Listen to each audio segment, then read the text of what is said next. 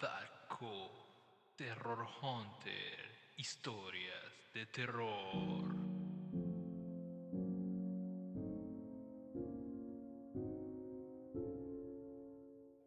La historia que nos convoca hoy y que voy a contar fue relatada originalmente por el señor Hitoshi Omura de Kyoto, Japón, el cual relata este suceso y cómo logró salir con vida de esta oscura y terrible experiencia con las energías oscuras con las cuales tuvo un enfrentamiento. La historia comienza con un joven Hitoshi Omura el cual su primer contacto con este ente lo tuvo en un campamento de verano, el cual había sido enviado por sus padres. Relata Hitoshi que cuenta el segundo día del campamento era cuando menos extraño, frío y las nubes se tornaban grises. Al ser verano no concordaba ese día pues esperaba que fuera cálido. Al caer la noche se formó un rondo en el cual contaban historias o sucesos de terror antes de ir a dormir. En una de estas historias, uno de sus amigos dijo, ¿Han escuchado de Kuroi Katamari? El murmullo empezó a ser grande entre todos. Rápidamente despertó una inquietud entre los líderes del campamento. Al parecer, todos sabían algo de aquel Kuroi Katamari. Todos sabían algo que yo ni siquiera tenía idea, pues no era de mi interés ese tema. Aunque rápidamente todo el mundo se puso de pie y buscó ir a sus cabañas. Esto a las órdenes de los líderes que se notaban cuando menos extraños. Cuando el líder del campamento se puso de pie, se le notaba algo nervioso, sudoroso y nos advirtió que ya era muy tarde y que todos teníamos que ir a dormir pues nos esperaba un día En eso mi inquietud despertó, despertó un interés muy extraño en mí. Antes de ir a dormir salí al baño, el cual se encontraba afuera de las cabañas, a unos metros. Ya estaba muy oscuro para ser las 9 pm, pues al ser verano aún se puede ver la luz del día. Escuché a unas personas hablando, así que decidí acercarme y escuchar entonces. Eran los líderes del campamento. Ellos discutían y decían muchas cosas, entre susurros y murmullos que dejaban ver que había algo que había sucedido pero creí que eran cosas del campamento, así que no presté atención. Entonces uno de ellos dijo, ya no deberíamos hacer más el campamento en este lugar. Siempre, siempre pasan cosas extrañas.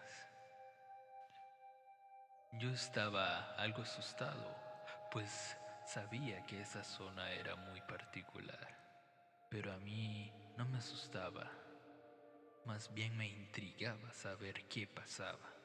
De repente un líder dijo, lo nombraron, lo nombraron. Cállate, dijo uno de ellos, nada de esto es real. Todo eso me puso la piel de gallina, recuerdo, pues uno de los líderes decía, vendrá, vendrá, él vendrá. De nuevo, lo nombraron. Se notaba que él estaba asustado, pues parecía que había vivido algo en esa zona. Nombraron a Kuroi Katamari. Vendrá, Él vendrá, estoy seguro. Vendrá, vendrá por todos. Mi respiración se aceleró y decidí dar la vuelta y regresar a la cabaña. Con todo lo que había escuchado, mi mente empezaba a divagar, ver cosas quizás, pero me decía a mí mismo, son solo historias. Quizás alguno de ellos vio algo de más, o quizás fue demasiado saque en la cena. Mi respiración se aceleró, así que decidí correr hasta llegar a la cabaña. Cuando llegué a la cabaña, rápidamente abrí la puerta y vi que todos los niños estaban sobre la ventana, viendo y murmurando. Eso me puso nervioso, pues no sabía con seguridad qué pasaba. Me acerqué y pregunté, ¿qué pasa? Nadie respondía, seguían viendo hacia la ventana. Está ahí, decían. Está ahí. Empezaron todos a gritar y a llorar. Yo no lograba ver nada. Cuando de repente vi sobre la ventana una gran masa negra flotando.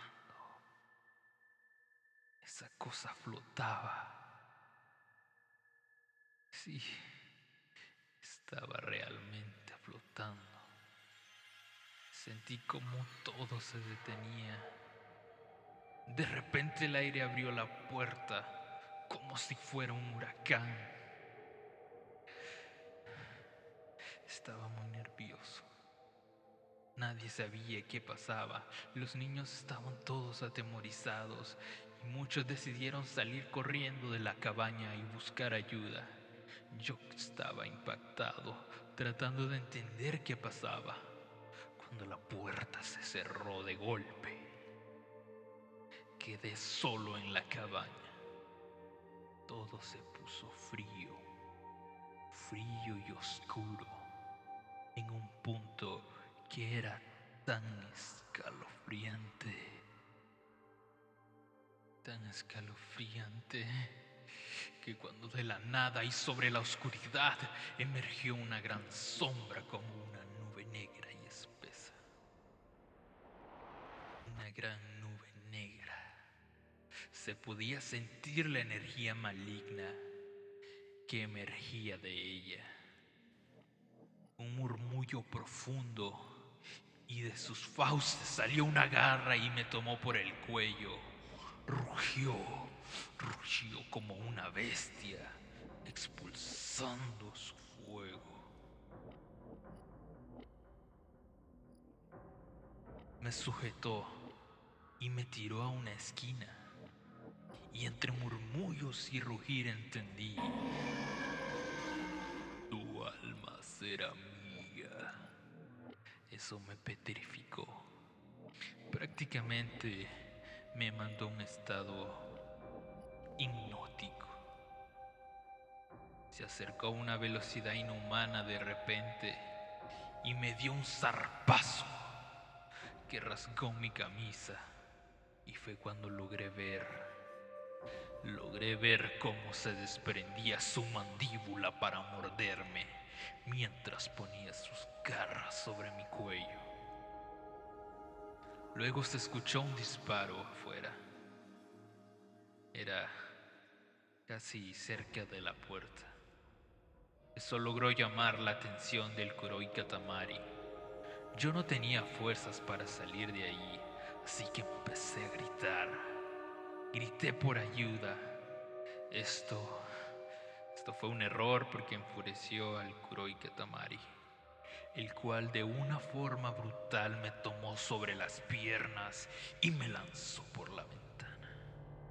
La atravesé había atravesado la ventana de tal manera que había quedado del otro lado. Luego de esto, luego de esto, no recuerdo nada. El señor Omura asegura no recordar nada de lo que pasó ese día. El señor Itochi relata que nadie le dijo nada, que simplemente lo encontraron afuera de la cabaña con marcas de sangre en el pecho y las piernas rotas. Se cree que el señor Omura sufrió de un ataque en sus sueños, que su mente Otros dicen que fue un ataque real, un ataque real y maligno de fuerzas oscuras, ya que esa zona se conoce que está maldita, como muchos lugares en Japón. Estos bosques antes eran lugares de sacrificio y por eso están llenos de energía oscura. El señor Omura asegura que de volver a encontrarse el Kuroi Katamari no tendrá tanta suerte, pues él dijo que después de eso le espera la muerte. Esto fue la historia del Kuroi Katamari. Esto es Darko Terror Hunter. Historia